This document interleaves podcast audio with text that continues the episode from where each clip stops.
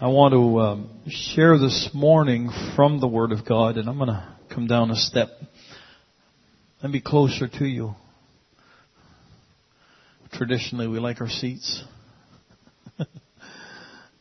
Today, I'd, part of me wants to ask all of you to file in the middle, but I won't do that. It may rattle your cages if I do that.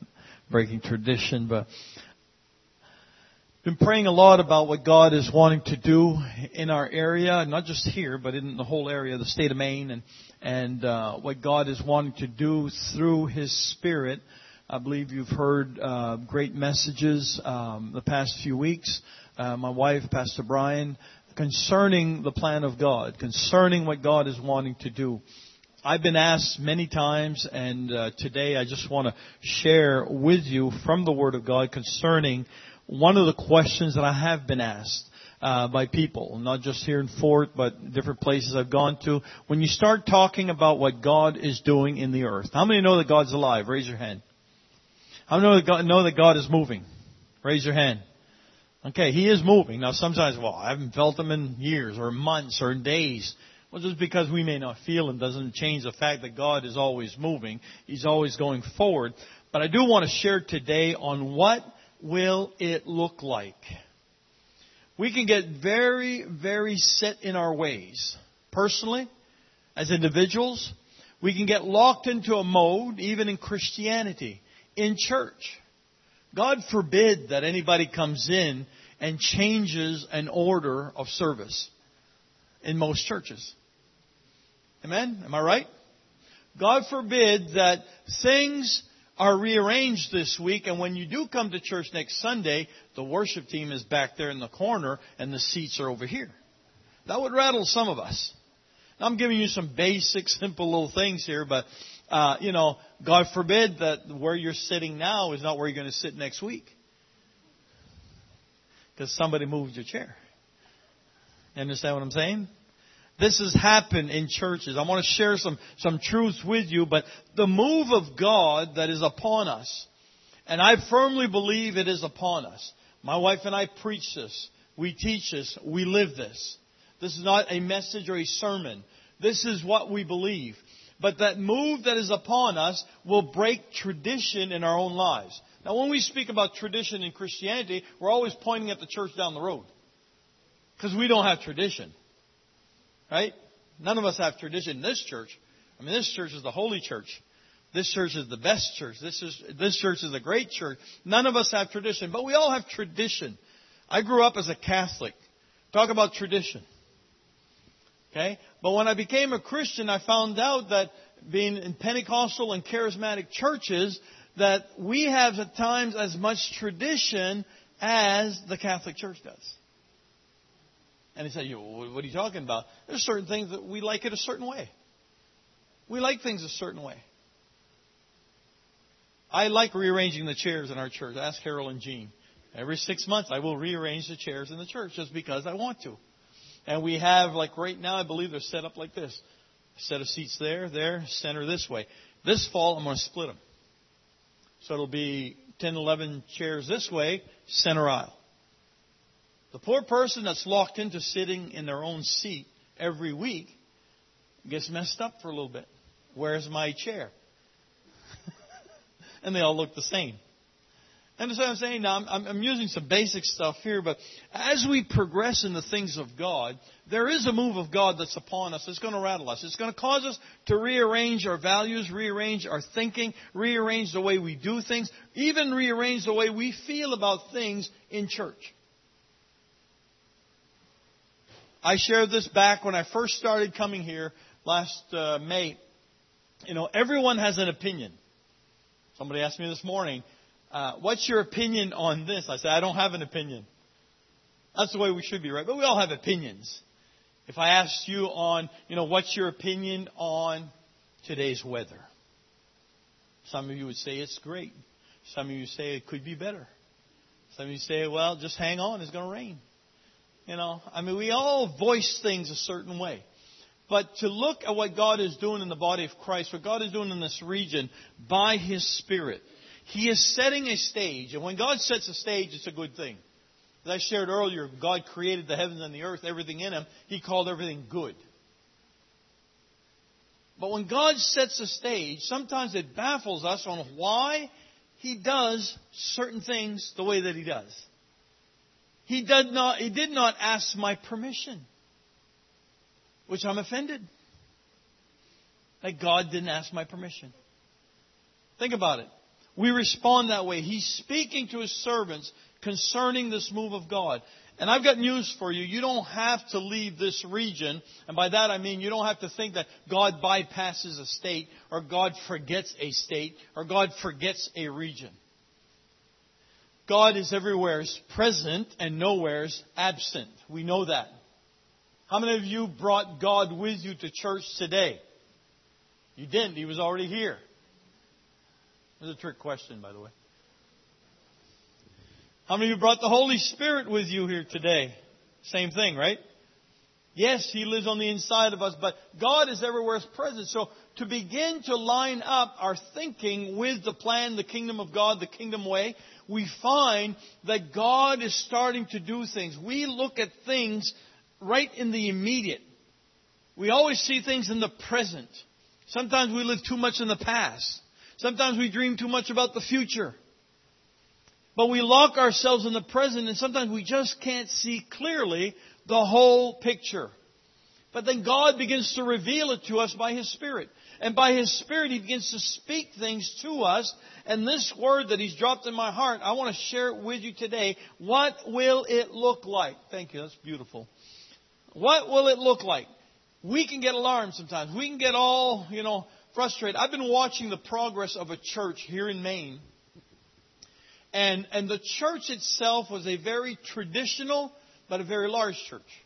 But it's very traditional, and by that I mean an old time, somewhat old time, old fashioned Pentecostal church. And the pastor had been there for a long time. A great pastor. Had a vision for beyond his region. In a town of 300 population, he built a thousand seat auditorium. That's a vision. Name was Pastor Libby, Ronnie Libby. Some of you may have known his name. Ronnie Libby had passed away, but prior to that, he resigned his position as pastor of the Charleston Pentecostal Church. A young man filled his shoes, or tried to fill his shoes, by the name of Pastor Matt Ward. Now, Pastor Matt Ward is a young, young man, generation removed from Brother Libby, basically. But yet took a church and brought about changes because, number one, he was not Pastor Libby. He is Pastor Matt Ward. And God had placed a call upon him and shown him things so he could lead the church forward. And the church is growing. Massive youth program now. They're touching generations, not just one generation. But he did things that if I'm thinking if this would have been done 30 years ago in that church, there would have been a major rift. I mean, it would have blown apart. But yet, people begin to understand the kingdom of God is bigger than my kingdom.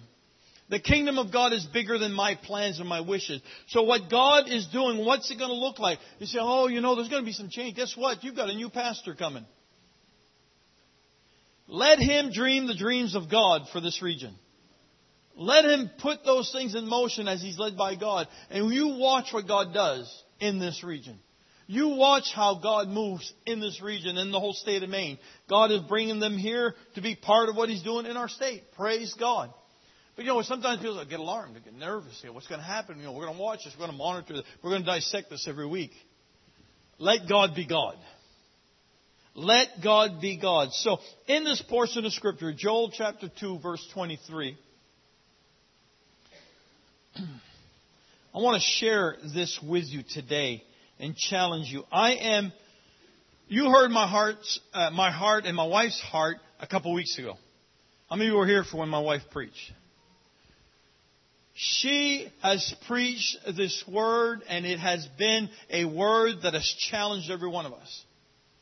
It's a word concerning what God is going to do, but also in light of the present. But to see the heart of two people. I'm not looking for the church's worst days ahead of us. I'm looking for the church's best days ahead of us. Some people are preaching gloom and doom. Guess what? The world is going to experience gloom and doom. But I'm in the world, not of the world. I am a child of God, and I'm going to experience the blessing, the outpouring, the favor, the goodness of God in the land of the living. That's what I'm going to experience. Yes, we're going to be challenged. Yes, we're being stressed. Yes, we're looking at possible persecution to the body of Christ, even in our own country. But praise God, it is an, opportunity for us to move forward in the power of the Holy Spirit that God is going to bring about, in us. Joel 2.23 says, Be glad then, you children of Zion, and rejoice in the Lord your God, for he has given you the former rain faithfully, and he will cause the rain to come down for you, the former rain and the latter rain in the first month. Very familiar portion of Scripture. We know the rain refers to the Holy Spirit. We know that he's speaking about something mighty, something massive to happen.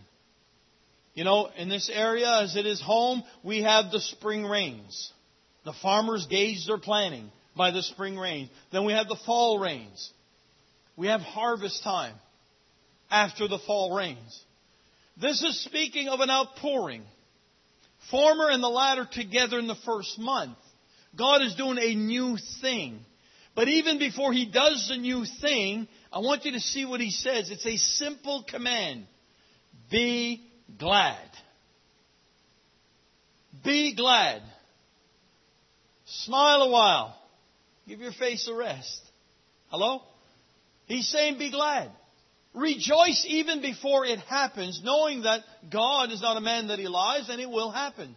So this former rain, this latter rain wrapped up together upon the people of God.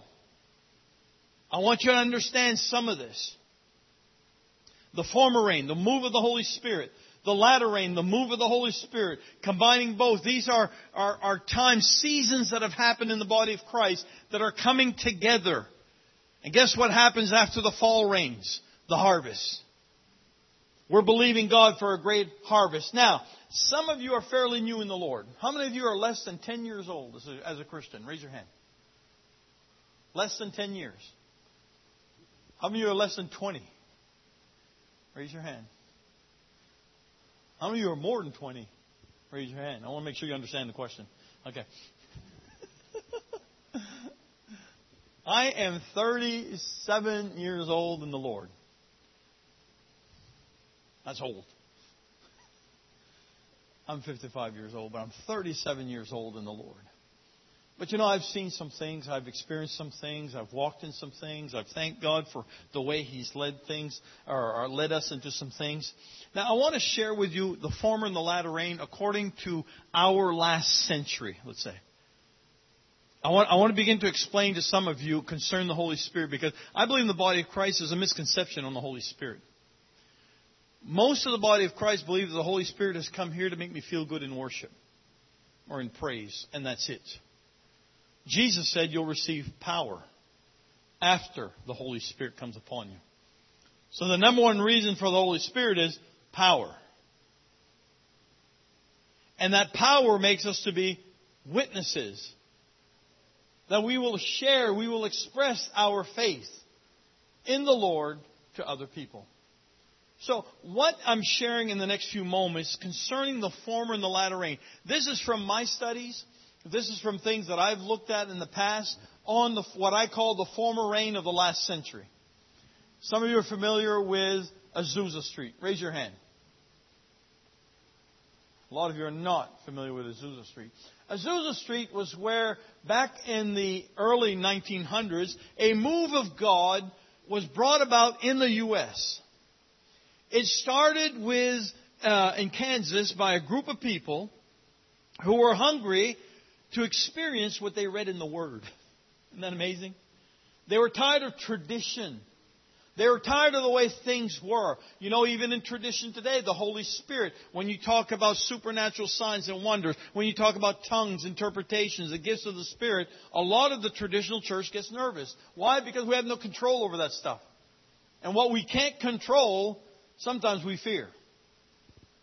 And here in uh, Azusa Street, a move of God, an outpouring of the Holy Spirit that literally transformed a generation and brought the Spirit message, what I'm saying, not just the gospel, but the gospel and power throughout the world. The Holy Spirit being poured out. The preacher himself would, would testify of hiding behind a, a, a crate. That was his pulpit.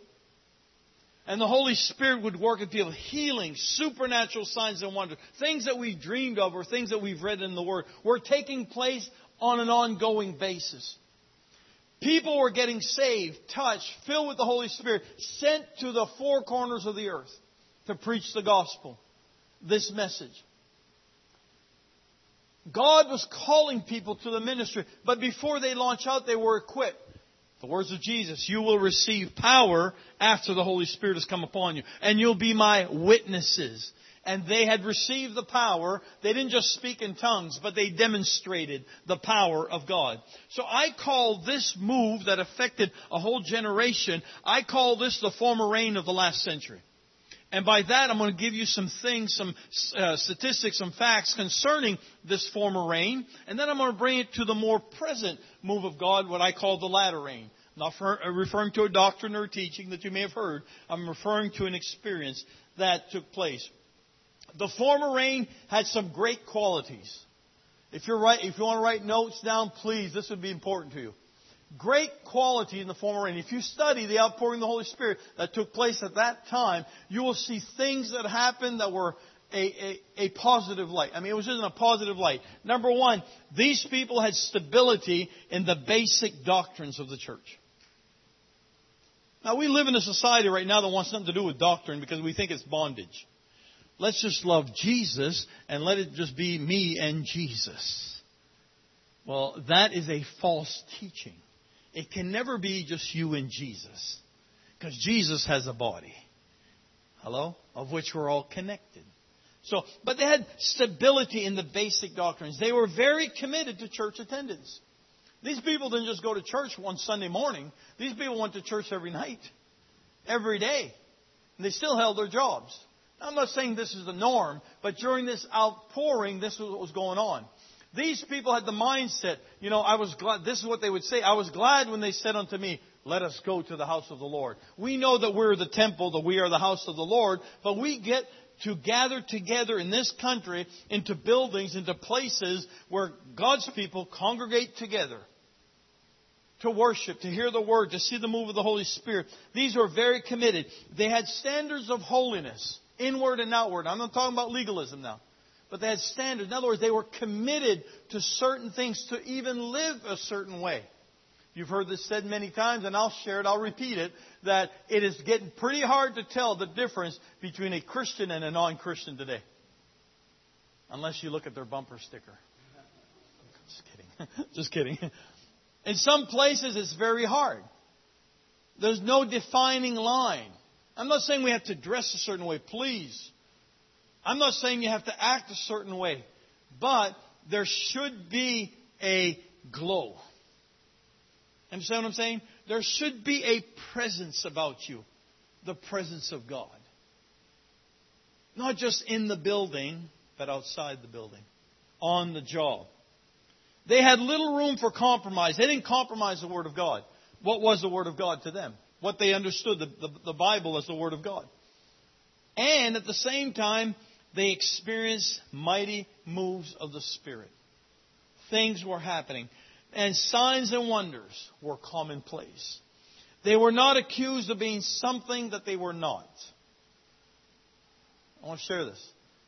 A lot of Christians today who are spirit filled claim to be spirit filled, but for some reason it just doesn't add up to what spirit filled living is supposed to be the power of God. Did you know that more Christians have problems on the inside that they can't seem to get rid of? And sometimes more so than what the world has? That's sad. That's sad. When we have a, a profession that we are Christians and we believe that God can do anything, but He's just not doing it for me. Understand what I'm saying? He can do it for you. He can do it for you but I'm not sure about myself. And we have, you know, we sang about this morning, but we have fears as Christians. There are many Christians living, and, and I'm going to share this in love, but real nice, but I'm going to share it anyhow. More Christians living and having to live this way with medication in order to cope life. There's something wrong there. Um, please don't, don't feel condemned if you're on medication. I'm going to give you the best way. The Holy Spirit when the power of God comes on the inside, He doesn't just transform my mind, but He can renew my body also. I cannot preach that Jesus saves. I cannot preach that Jesus will take care of all your problems if I'm experiencing the problem myself. In other words, I may drive a junk car and try to sell it to you as a great, the best, it's classic, it's worth money, it's the best thing, but I can't even start it. Understand what I'm saying? Christians not having that, that, that reputation, they weren't accused of being something they were not. In other words, people say, this is where we got the phrases, and please don't get alarmed, but they're holy rollers. How many, of you have ever seen a holy roller? I mean, literally, a holy roller. Some of you are saying, what? I've seen one holy roller in my life. And it wasn't man putting on a show, it was God. Now, I'm not saying that when you're filled with the Holy Spirit that everybody's going to roll or swing off the lights and make it a big circus in here. That's all I'm saying. But I remember when I was a young Christian, it was one of those services where the Holy Spirit was present. There were signs and wonders taking place. And I remember people standing at the front of the church. And this man got slain in the Spirit. How many know what slain in the Spirit means? Okay, just want to make sure. I mean, this man went down. I knew this guy. He went down. Then all of a sudden, he starts rolling across the front of the church. Now, get this now. The church is lined, the people lined up in the front of the church. He gets slain here. And as he's rolling, people who are eyes closed, praising God, are just, as he's rolling by. Never hit anyone. Nobody ever stepped on him. And when he got to the end, or to that side of the building, he came back across. And the same thing. And I say, well, how does that? That's got to be demonic. Really, right? It's demonic. No, it's not demonic. But that's what we call holy rollers, for those of you who may not have known. So don't feel bad if you've never rolled for Jesus, okay? Don't feel bad about it. This group had a great zeal for the lost. Literally, people were in services at Azusa Street. The Spirit of God would minister to them. They would go home, pack a suitcase, and get on the next boat out of there. They didn't go through missions boards. They didn't go raise their support for years. They didn't do any of the stuff that's required today, and for good reason. But they literally got on boats. Now, some went on their own, but some were literally called. And God used them mightily in the world. So, or around the world. So this is one of the, or these are some of the positive qualities of this former rain. Now guess what? There's always a negative side, right? How many want to hear about the negative side? Of course you do. Everybody wants to hear the negative side. One thing, some of the, some of the things that, that were negative concerning this former rain is that it developed a group of people that were very narrow minded, straight laced. And, and they, they couldn't see beyond. You know, they're like the horse with blinders. They couldn't see beyond. They couldn't see what was really happening in the world. Some of some were religious. They were self-righteous. In other words, they would look at others and say, "I'm so glad I'm not like them." self-righteous. Religious. We think religious are people who hinder the move of the Spirit. Well, that could be one aspect of it, but religious people are people who think they've got it all together by themselves. They don't recognize the full grace of God or the working of God. Their service for the Lord was out of balance. I'm going to explain this. How many know that? How many of you work a job? Full time job? Raise your hand. Did you know that the Holy Spirit begins to move in your life in a greater degree, unless He calls you into a full time ministry position, you're still going to hold a job. Some people would give up. They would just quit their jobs and say, I'm just going to go preach. Now, they called themselves to go preach, and they starved. Their lives were out of balance. In other words, they were living with the influence of the Holy Spirit while ignoring the basic necessities of life. Does that make sense? They were missing the full plan of God. They were getting busy in things that God did not call them to. They called themselves to. There was confusion and so forth because of that. There, there, um, what created, what was created because of it were strong divisions. Now, I've seen some strong divisions in the body of Christ in my so many years of being a Christian. I've seen strong divisions, and I've, I've seen them for the sake of this here. It all started to that first negative quality narrow minded. Narrow minded means I'm not willing to sit down with you and talk to you about the situation because I'm right and you're wrong. Hello? That's narrow mindedness. I'm not willing to even give it a chance. I'm not willing to even move forward in that direction. As a pastor, I remember in my younger days as a pastor, you know, I met some narrow minded people as parishioners and people outside the church who had it all set. This is the way it is. Some of them had no biblical backing, but this is the way it is. And it creates division in the body of Christ. Now, you glad you heard the negative? Let's move forward now to the latter rain. The latter rain, again, I'm not, I'm not talking about a teaching, I'm talking about an experience, which happened in the last century. These were, were things that took place and um, you know we had the the former rain. Let me give you the dates from the 1900, 1900s to 1950s, roughly. Don't hold me to the exact date or year, please. And then, of course, the latter rain, which is where a lot of us who are born again and have been serving God for quite some time now fell into, and that is the charismatic outpouring. How many know what I'm talking about? Charismatic outpouring. This is where the Holy Spirit chose to bypass traditions of men this is where the Holy Spirit decided to move and fill people in every denomination. Whether the denomination said, we do not believe that. First person I ever saw get filled with the Holy Spirit speaking in tongues was in the Catholic Church. It blew me away. Of course, we were there for which this is something during the charismatic movement. Denominations and traditional denominations were experimenting with things. And in this church, Fort Kent Church that I grew up in, there was a week long teaching on the Holy Spirit. The priest who taught it said this from the start. He said, Now on Friday evening, we are going to pray that the Holy Spirit will fill you. Thinking back, that's against Catholic teaching. Because you already have the Holy Spirit at confirmation.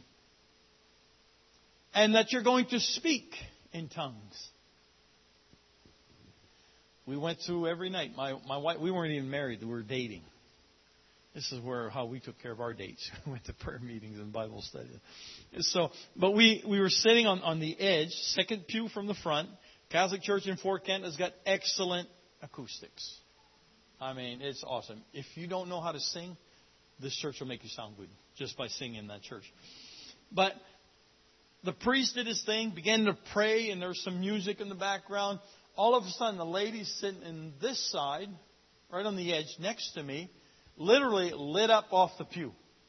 I mean, she literally poof, jumped right up and was speaking in tongues as loud as she could. I looked at that and I thought, I don't know if I want that. You understand what I'm saying? Again, I wasn't even born again. But I attended this, this meeting or these series of meetings. But here we have, you know, from the charismatic of the 60s to even the, our present day to some degree, we've had the former rain. There's been a lull in the last several years. But in that charismatic outpouring, you know, we have seen there's there's minimal uh, from from what I call the end of that charismatic time to the present. There's been a minimal uh, cooperation with the body of Christ concerning these things. So in this in this latter rain, there are some positive qualities about it. I'm giving you a little lesson today. Positive qualities. Number one, there was great zeal for the things of God. Those of you who were part of it, you know it. I mean, you, you whatever. Let's go. Let's do it. There was a zeal for the things of God. There was a willingness to break barriers. In other words, the traditions didn't hold you anymore. You were hungry for God. You wanted all of God. You weren't bound by traditions of your own or even religious traditions. You were willing to go beyond. you know, where, where people say you can't go there, you're willing to do it.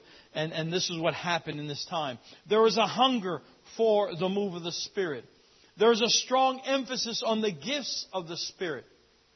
You know, uh, it's, it's sad, but in America today, you look at the ministries that are on TV that are not reaching the lost, but they're trying to reach the church.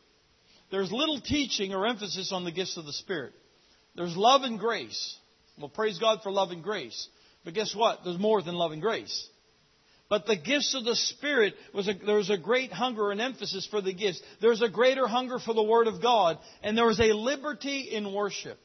Listen, I was part as a Catholic in the mid 70s when we brought this charismatic movement is going on. I'm not a born again Christian, but as a young um, 14, 15 year old boy, I was willing to put together a group for the Saturday night Mass where we had guitars and drums. Drums in the Catholic Church, mind you.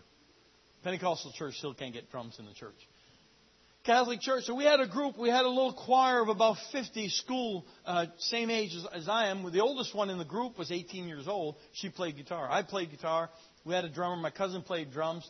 And, you know, I remember the old priest, and he had been there for, I mean, he was there when I was born. And he'd been there, I think, when my dad was born. So, but he was sitting down one the first service, and I remember playing guitar and, and watching him, and his face turned beet red. He did not like it.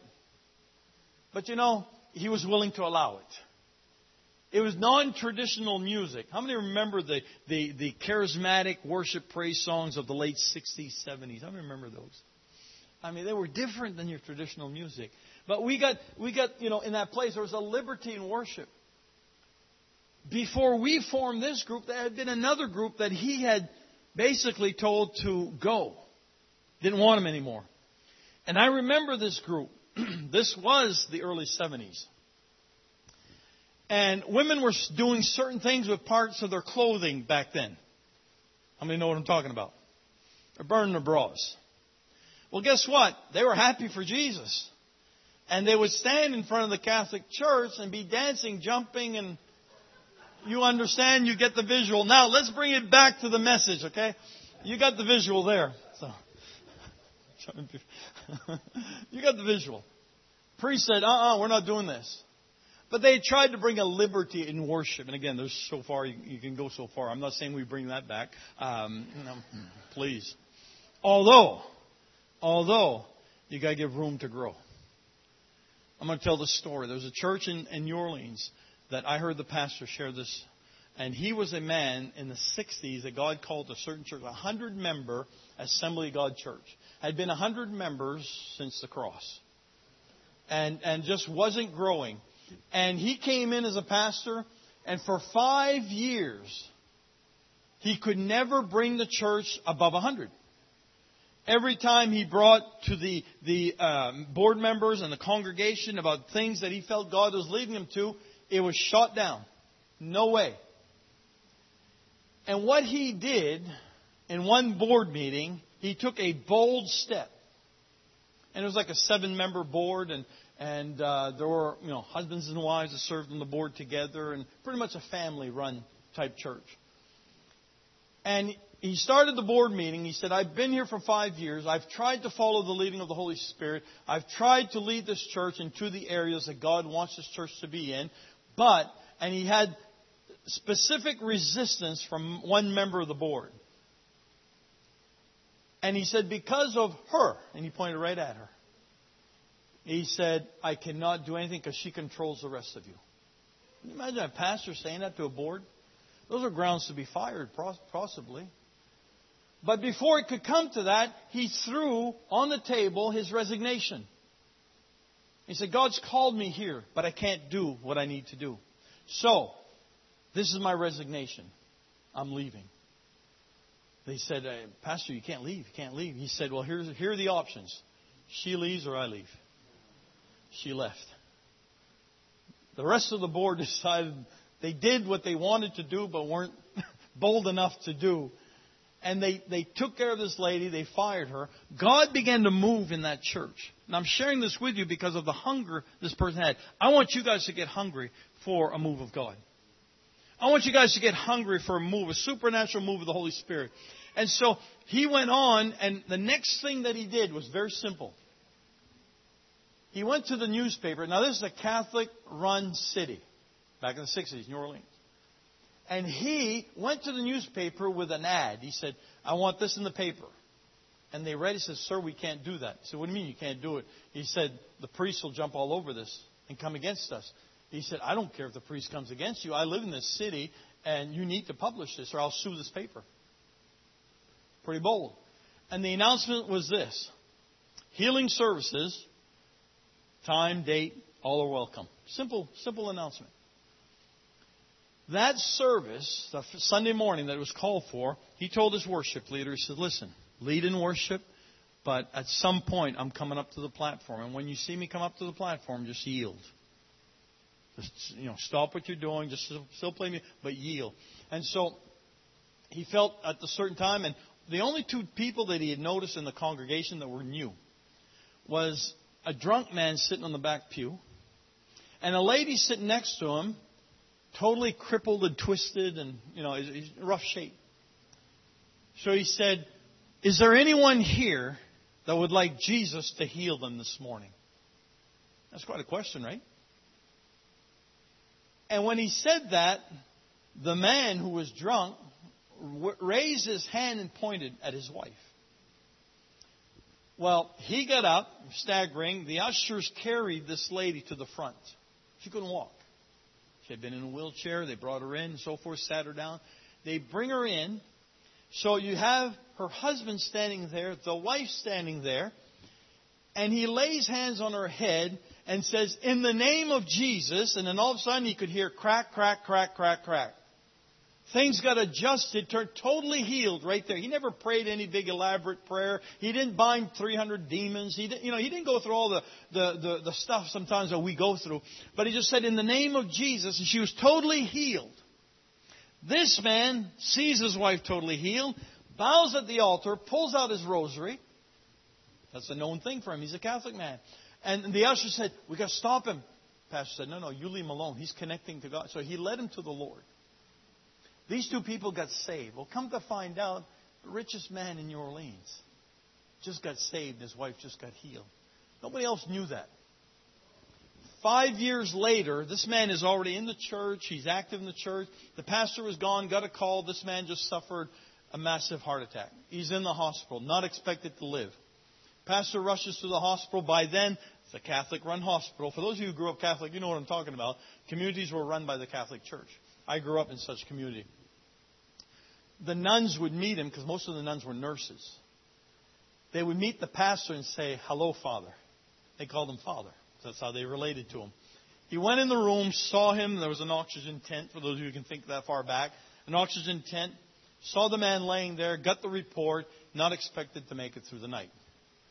The pastor reaches underneath the, the, uh, the uh, oxygen tent, places his hand on his chest. He says from his own testimony that when I laid my hand on his chest, I felt another hand on my hand. And there's nobody else in the room. And he said, In the name of Jesus, I command you to live and not die, to be healed. And he got done his prayer. 15 minutes later, the man is sitting up in bed, totally healed. Now, this is what we're talking about, folks. Some say, well, that's, that's too far fetched. This is what I'm talking about. This is what's going to happen. This is what it's going to look like in the next few years. We're going to see an outpouring of God's Spirit. I'm getting ahead of myself here, but again, there was that, that ability, going back to that liber, liberty and worship, revival broke out in that whole area. This is where, at that time, the mid 60s, there was a movement going on in America. The hippie movement was on. Guess who started coming to church? Guess who started sitting in the front rows? These couples, these women, these men that didn't look like church people. I mean, they had sandals on and cut off jeans and t-shirts and sometimes no shirt and, you know, and, and of course, they would get right into the worship while the traditional people sat in the back and judged. Hello? Judge them. People come up to the pastor, you got to do something. I mean, did you see that girl dancing? I mean, it was obvious that she had removed part of her wardrobe. And they tried to get the pastor to come down hard on these people. He said, No, we're going to love them, but we're going to be examples of Christians and not Pharisees. Hello? and when I heard this testimony in 1980, he said, If you come to my church, I will introduce you to all that group that came in. They're all now active members in the church. Some are board members. They're leaders in ministry. I mean, they've cleaned up their act. They're not living the same way they used to live. But he said God did the work. The church went from 100 to 6,000 in just a few years. Now, if you call that a work of the devil, you are confused. the devil is not in the habit of saving and healing people. Hello? So that they can give God the glory. Think about it. So, in the negative uh, qualities of that move, and please bear with me, there were some careless attitudes that took place. There were some some uh, failures to be governed by certain guidelines. This is where some of the teaching of just Jesus and me came about. Uh, they were more apt to fall. When they fell, they fell hard. Words, you had this person totally cleaned up, you know, the Lord's working in his life, living for God, serving God, everything. But because of certain things not being allowed in their lives, they would fall. And some wouldn't recover the way they needed to. They, their experience was based a lot on feelings and not on the Word of God. There is ignorance in basic biblical truth. We're seeing some of this today still happening. Little discipline in the priorities of Christianity. You know that Christianity has priorities. I call them the New Testament commandments. Not the Old Testament commandments, the New Testament commandments. You'll find the Apostle Paul, Peter, James, others would share certain things to the church. Said these things we have. He wasn't leaving it up as an option, but we had to do this. And so, and there were certain things that were the focus on basic survival techniques. In other words, I'm going to share this. I share this as a pastor, as an apostolic figure who has served God for quite a few years, and I have observed things. A lot of the modern day Christian music today is nothing but garbage. Not based on truth, based on feeling and emotion. People who accept the Lord Jesus Christ. People who are supposed to fill the Holy Spirit, yet still hungering to the point of desperation. Now I know we hunger for God. Please don't mistake that. But to the point that, you know, they have to have a fix every day or every time they meet. If they don't get a fix, then they really haven't served God and they find themselves, or they, we find them condemning themselves. I heard a young group this week that we connected with. How many have ever heard of Unspoken? There are Mainer, or two Mainers in, in the group. My son used to play with Unspoken for a few years. Unspoken was in Presque Isle and Houlton this week, but we went to the Presque Isle uh, concert. They're helping a Christian school raise some money. And these boys, I still call them boys, but two from Maine, one from Dominican Republic, one from, um, well, he's Puerto Rican, but he's from New Jersey. And uh, just a diverse group they did a concert, which really was a time of worship. And their songs, most of them they uh, uh, wrote, had meat to them. In other words, there, there was something solid. It wasn't just about, I need you, Jesus, I need you, Jesus, I need you, Jesus. There was meat to what they had. That shows me of a growth in, as far as their relationship with God. See, as my relationship and your relationship grows in God, we begin to grow in the things of God. We begin to see God as He is. More revelation in the things of God. And so, you know, I was real pleased. I met them after the, the concert and, and I said, you know, guys, I'm really, and of course Chad is one of the writers, but I said, Chad, I said, I'm really, really so grateful that you guys aren't into the entertainment side of it, but you're into the ministry side of it. That's a blessing. A lot of groups aren't. It's entertainment. A lot of groups of the past weren't. They confessed to that. Most of them were high on drugs most of the time that they sang in churches. That's sad. That's sad. This came out of this. Focus on basic survival. So what does it all mean? How is it going to look like? Can the Lord, you know, work on something better? Well, I believe he can. The former and the latter rain, what I call for our generation, the former and the latter rain being poured out together in the first month. This is a powerful move of God. If you compare the two great moves of God of the last century in America, and you put those two together, you're going to have an awesome move. Right now we're focused on the negative of the politics of the land. Hello? How many of you watched the the uh, little uh, debate the other night? Just a few of you. I didn't because I can't get it up there. I don't have the channel. I did get. I wanted to see how Donald Trump did. you know, I just I just had to see how it would come out because you know he's kind of the, the loose cannon, and um, but you know I'm thinking you know, this is the attitude of people in America today. We are focusing on the negative. Our country is in a mess. Our politics are in a mess, and so forth. And I'm not here to preach politics or try to fix the nation's problem. I am here to share that the answer for America will happen in the churches across America will happen as the churches get filled with the Holy Spirit again, believe for the outpouring of God, and believe for the time of signs and wonders in the earth, seeing God do and being involved in it. Everybody say involved. I have a responsibility. You have a responsibility in this move. The qualities, the good of both moves will come upon the church. Then, you know, we'll be able to, if we can do this again, you know, be glad. Rejoice be glad. Let's stop looking at the negative of the land. Let's look at the positive that's going on. Hello? Let's stop looking. You know, I live in Aroostook County, which is called a poverty stricken county. I refuse to look at the poverty stricken mentality of the county. I refuse it. Because I believe God's in the county. Why? Because I'm there. Is that biblical? Absolutely.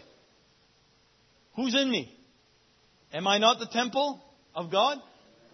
God does not stop in Bangor and refuse to go further north. Hello? People do that. Is there life north of Bangor? Absolutely. But think about it. You know, we focus on that. Oh, the, the, county, or this part of Maine, or that part of Maine, or that part of the U.S., and so And we label things and we put impossible over them. The church of Jesus Christ will flourish it's not going down, it's going up. It will flourish in the Spirit of God. Be glad. Rejoice in the promises of God. Rejoice in the promises of His blessing. Rejoice in the promise of the outpouring of the Spirit of God. Rejoice in the signs and wonders. Rejoice in what God has said He's going to do. Remember the scriptures again further on? In the last days, God says, Peter quoted Joel on the day of Pentecost, God says, God says, God says that in the last days, He is going to pour out His Spirit upon all flesh. And then He starts talking about supernatural signs and wonders. Praise God. To see, to dwell on the positive. There are people that come in and say, you know, Pastor, the church is in bad. Well, the church is in bad shape. Why? Because we lack the things of God in our lives. We're more focused on negative stuff. We need to be focused on the Spirit of God. Jesus said it. You'll receive power after the Holy Spirit has come upon you. I'm, I'm, I'm almost not done. Just a warning. I'm getting there. I'm getting there. Trust me. I have to share this today because I'm excited about what's going to happen here in this area. I'm excited about what God is going to do. You need to get excited about it. Some of you are still looking at the negative side of it. Look at the positive side of it. Look at what God has promised. Look at what God is doing. What has happened here this summer has been, you know, sometimes we've looked at it and say, oh, you know, we don't know. No, let's look at what God has been doing here this summer. God is preparing a people to receive a man of God. God has brought this thing about, and you're going to get a new pastor in two weeks from today. I mean, you already have him, but the official day, two weeks from today, and he is going to be a man of God that's going to lead this church into the things of God. Do not put reins on him. Do not restrain him. Let him follow God.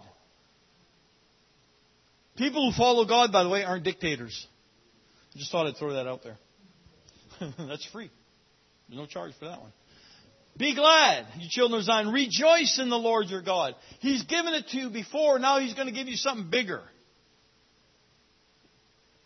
I mean, how many of you ever been in a big downpour? I mean, it's like, you know, if you walk out, you might get knocked out by one of these drops. How many know what I'm talking about? I mean, it's just a downpour. We've had a lot of them up home this summer.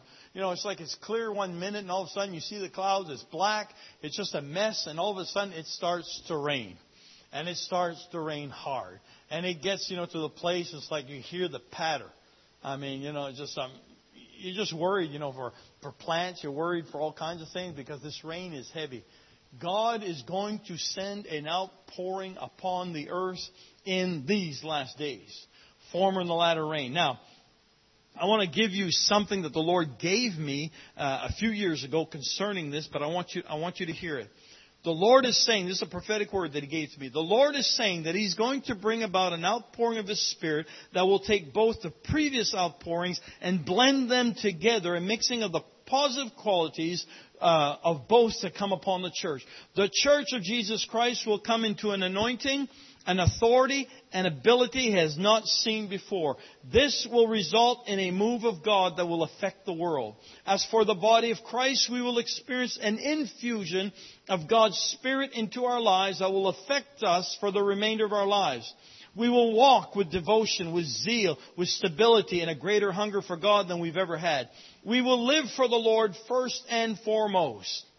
The will of the Lord will be the number one thing on our life's agenda. Our worship to Him will be based on a relationship instead of desire and hunger. We will attempt things in the Spirit that will bring glory and honor to the Lord. Our commitment to Him will be greater than what we've ever experienced. It will be, it will be based, excuse me, on a love commitment or a love relationship and not a have to experience.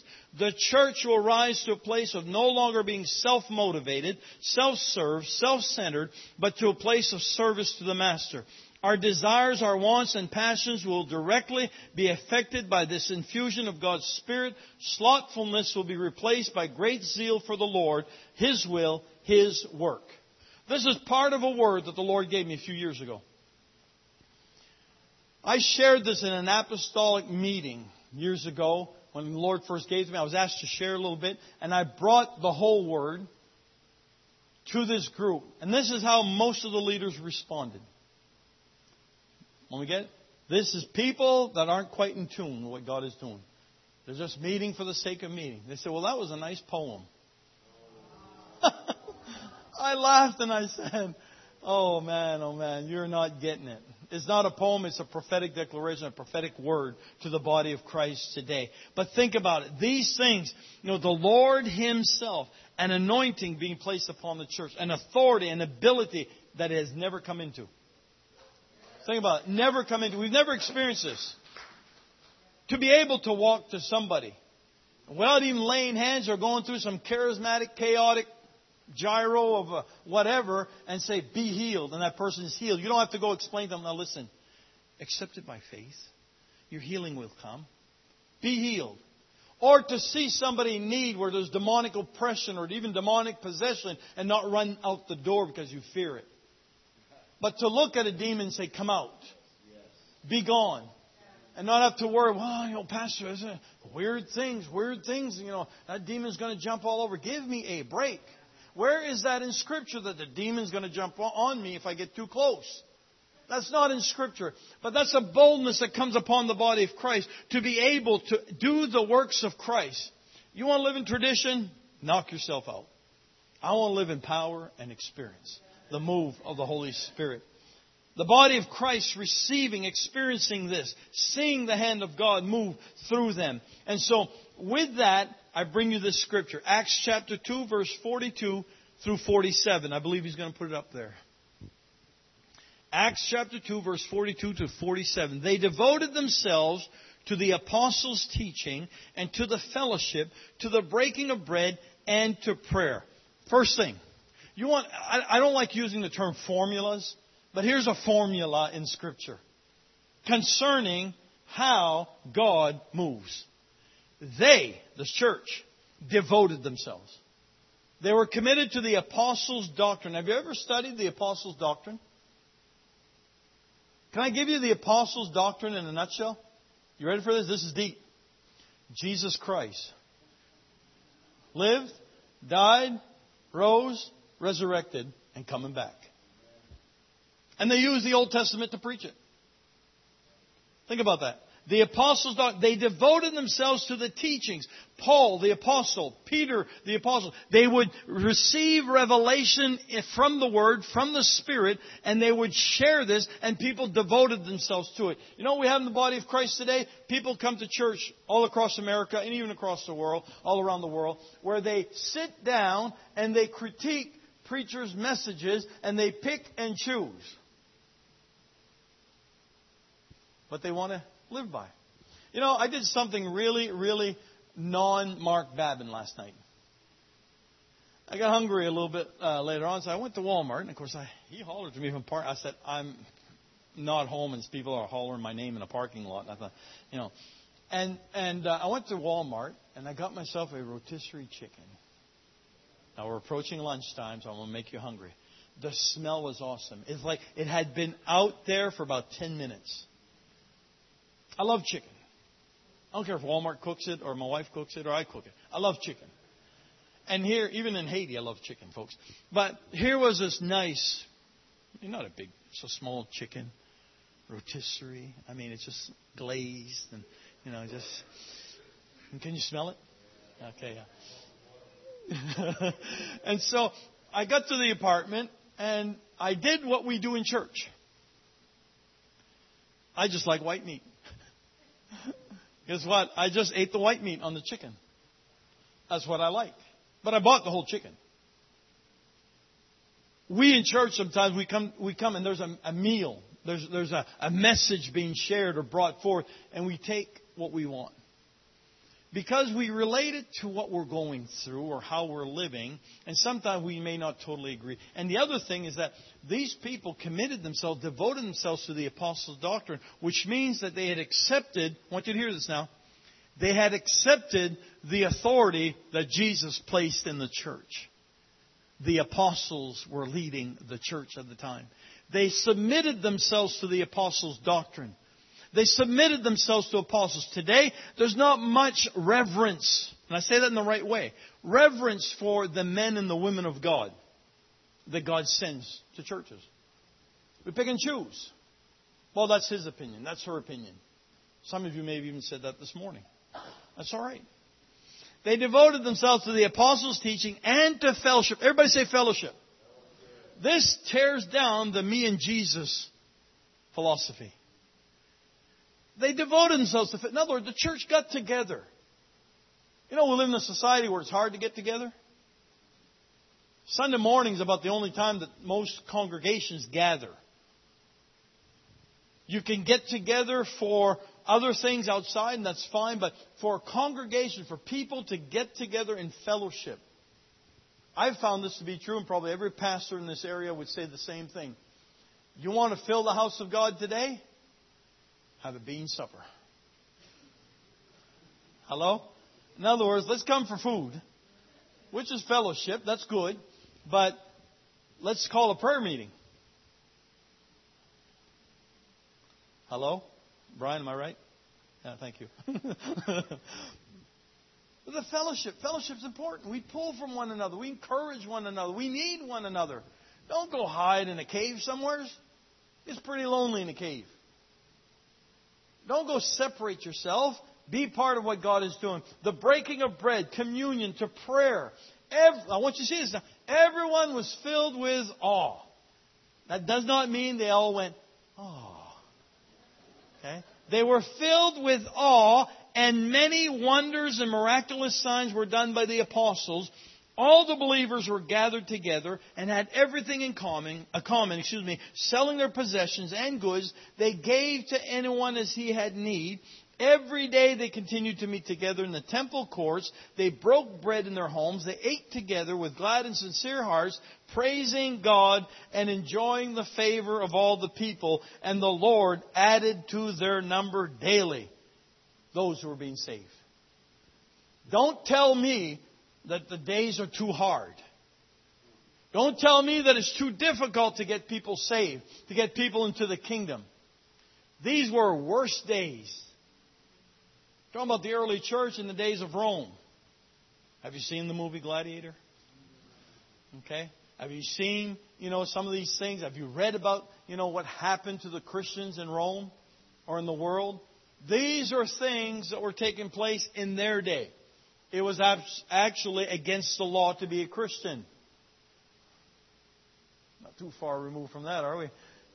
But think about it. But yet the church flourished. Why? Because they devoted themselves. This is how this outpouring will come to pass. So, in closing, I am closing right now. I am closing.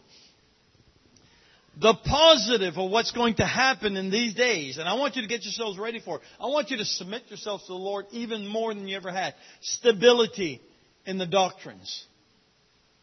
Not flakiness, but stability. Committed to church attendance. Everybody say committed to church attendance. It's important. It's necessary. I can count on one hand the times that I've missed church in my now, you don't have to live like me. I'm not calling you, but in my life, I committed myself to church. I committed. You say, well, the church is nothing. No, the church is something. Let's recognize again that the church is full of God's people. The church is God's people coming together, committed to church attendance. Standards of holiness, and by that I mean you know the outward and the inward, where we're going to, to walk like people of God, we're going to sound like people of God, we're, we're going to live like people of God. You know, living in that separated life, little room for compromise, moves of the Spirit on an ongoing basis. I heard a, a several leaders uh, years ago share that you know the early church didn't experience a move of God every day. I'm thinking, okay, let's listen to this. Where, where, where are you getting your facts here? You know, because in the book of Acts, we skip years at times, months, whatever. There are time periods. But that doesn't even make sense to me. I know that that's true as far as the time period, but listen, if I'm accustomed to doing something today, it's going to continue in my life. If it's part of my life, it'll continue every day, every week, every month. So I may not be performing miracles every day. But somebody in the church is. Hello? Somebody in the body of Christ is. Somebody in the kingdom is doing it. That's what this is referring to. The Holy Spirit, signs and wonder. They weren't accused. I mean, they were called Christians because they acted, sounded like, lived like Christ. Hello? That's why they were called Christians. Makes sense to me, right? And the zeal that we're going to have, the zeal for the things of God, and the willingness to break barriers. Not being bound by tradition. I'm putting these good qualities together. Going to untap their areas and people and families that did not want to hear about Christ, you're going to be sharing the Word of God with them. You're going to be sharing the Word of God. There's going to be a boldness coming upon you. Emphasis in your life on the gifts of the Spirit. That desire for more of God. What's it going to look like? This is exactly what it's going to look like, and even beyond. If we can just get to that place right here. Seeing a mighty outpouring of God's Spirit. I'm a candidate for it. I'm hungry for it. I believe in it. I preach it. I live it. We testify about it. We talk about it. We don't limit God. I don't ever want to limit God. But an outpouring of God's Spirit. Where when we hear that God heals somebody, we just say, Praise God. It's not an oddity, it's a normal occurrence. A normal in every one of our lives, in this church, in this region, in the state of Maine, all of New England. Everybody's looking for something from the outside to come in. You know, we've been talking about a wave of God coming in, you know, from the north. You know, it depends where you live is where it's going to start, by the way. I know it's going to start in Aroostook County and work its way down because we are the crown of Maine. Just deal with it. So the sooner you accept this, the better off you'll be. Uh, but if you're in Boston or if you're in another place, well, it's going to come from the you know the, the seas and the ocean and so forth. You know, I don't care as long as it happens, as long as we're participating in it. to be so hungry for what God is doing, it's going to look like this, ongoing you know, I am a firm believer that things are still run by God. God is still in charge. I'm a firm believer of that. Men are allowed to play. And then God says, enough. But God is God. And what God has says, God will do. He will perform it. I'm a candidate. Let's stand together, please. Our Father, we're so thankful that you have begun a great work in us. Lord, I thank you for what you're doing in our hearts. I thank you for what you're doing in our lives personally. Father, we know that you have so much more for us. You have so much more to reveal to us. But know, I know, Lord, that it starts by your Spirit. By your Spirit, through your Spirit, from your Spirit. Everything about you But Father, today we submit ourselves to you first and foremost. Lord, we know that we may have done this two years ago, a year ago, a month ago. But today, in this setting, commit ourselves to you and to your cause, the kingdom work. Father, we thank you that you are moving by your Spirit in our earth. That you're moving by your Spirit in this church, in this region, in this state. We thank you. We know that you have desired to fill us with your Holy Spirit, where we push beyond our traditions and our denominations and our wants and our wishes and our wills, and we say, Lord, here I am. Fill me to overflowing. Use me for your glory. My life is not mine anymore, it's yours. To commit ourselves to you, Lord, to commit ourselves to your word, to your plan, to your kingdom.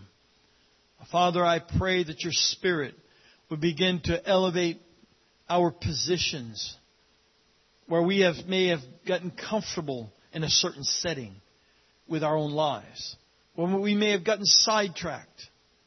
Bring us back to the right position. Bring us back to that place that you've called us to as individuals. For this church, Lord, I declare the Holy Spirit outpouring, a Holy Spirit ministry in fullness as a church in the region, a church that is governing. Father, I push back every dark cloud. I push back every demonic influence. I push back every depression, every frustration in the name of Jesus. And I release your spirit, Lord, the spirit of gladness and joy, the spirit of hope, Lord, the spirit of power to be released upon these people. Lord, we know that every one of us at times have been disappointed with the way things are. But Father, let us put our eyes on you and never be disappointed. All these things that have worked against the future of this church, I arrest them right now in the name of Jesus by the authority of your Spirit, Lord. I take them captive, which they have tried so hard to take us as captives. I take these things as captives right now and I cast them out in Jesus' name. Let there be glory, anointing, power, liberty, joy, gladness, supernatural occurrences, supernatural experiences from your Spirit in this place and in this region. Father, we thank you today. We give you praise today for who you are. And Father, I declare this in the name of Jesus for every person here, people who have connected with this church, Lord, in the name of Jesus. The former and the latter rain being poured out upon our lives, and we are rejoicing even today. Thank you, Lord. We give you praise. I speak blessings upon every person here. Father, as we go our way today, I thank you, Lord Every heart is open to receive. And Father, I pray that this will take root in every heart and every life to produce the fruit that you have desired. In Jesus' name I pray. Amen. Amen. God bless you, folks. Amen. Thank you. I will be back here next Sunday, and then my wife and I will be back here on the 23rd to participate, to celebrate with this church, along with Pastor Al. And uh, it's going to be a great day in the Lord. But we encourage you to continue to pray, push forward, push forward, push forward. Amen. God has always been a good God. Amen. Will never fail. God bless you. You're dismissed.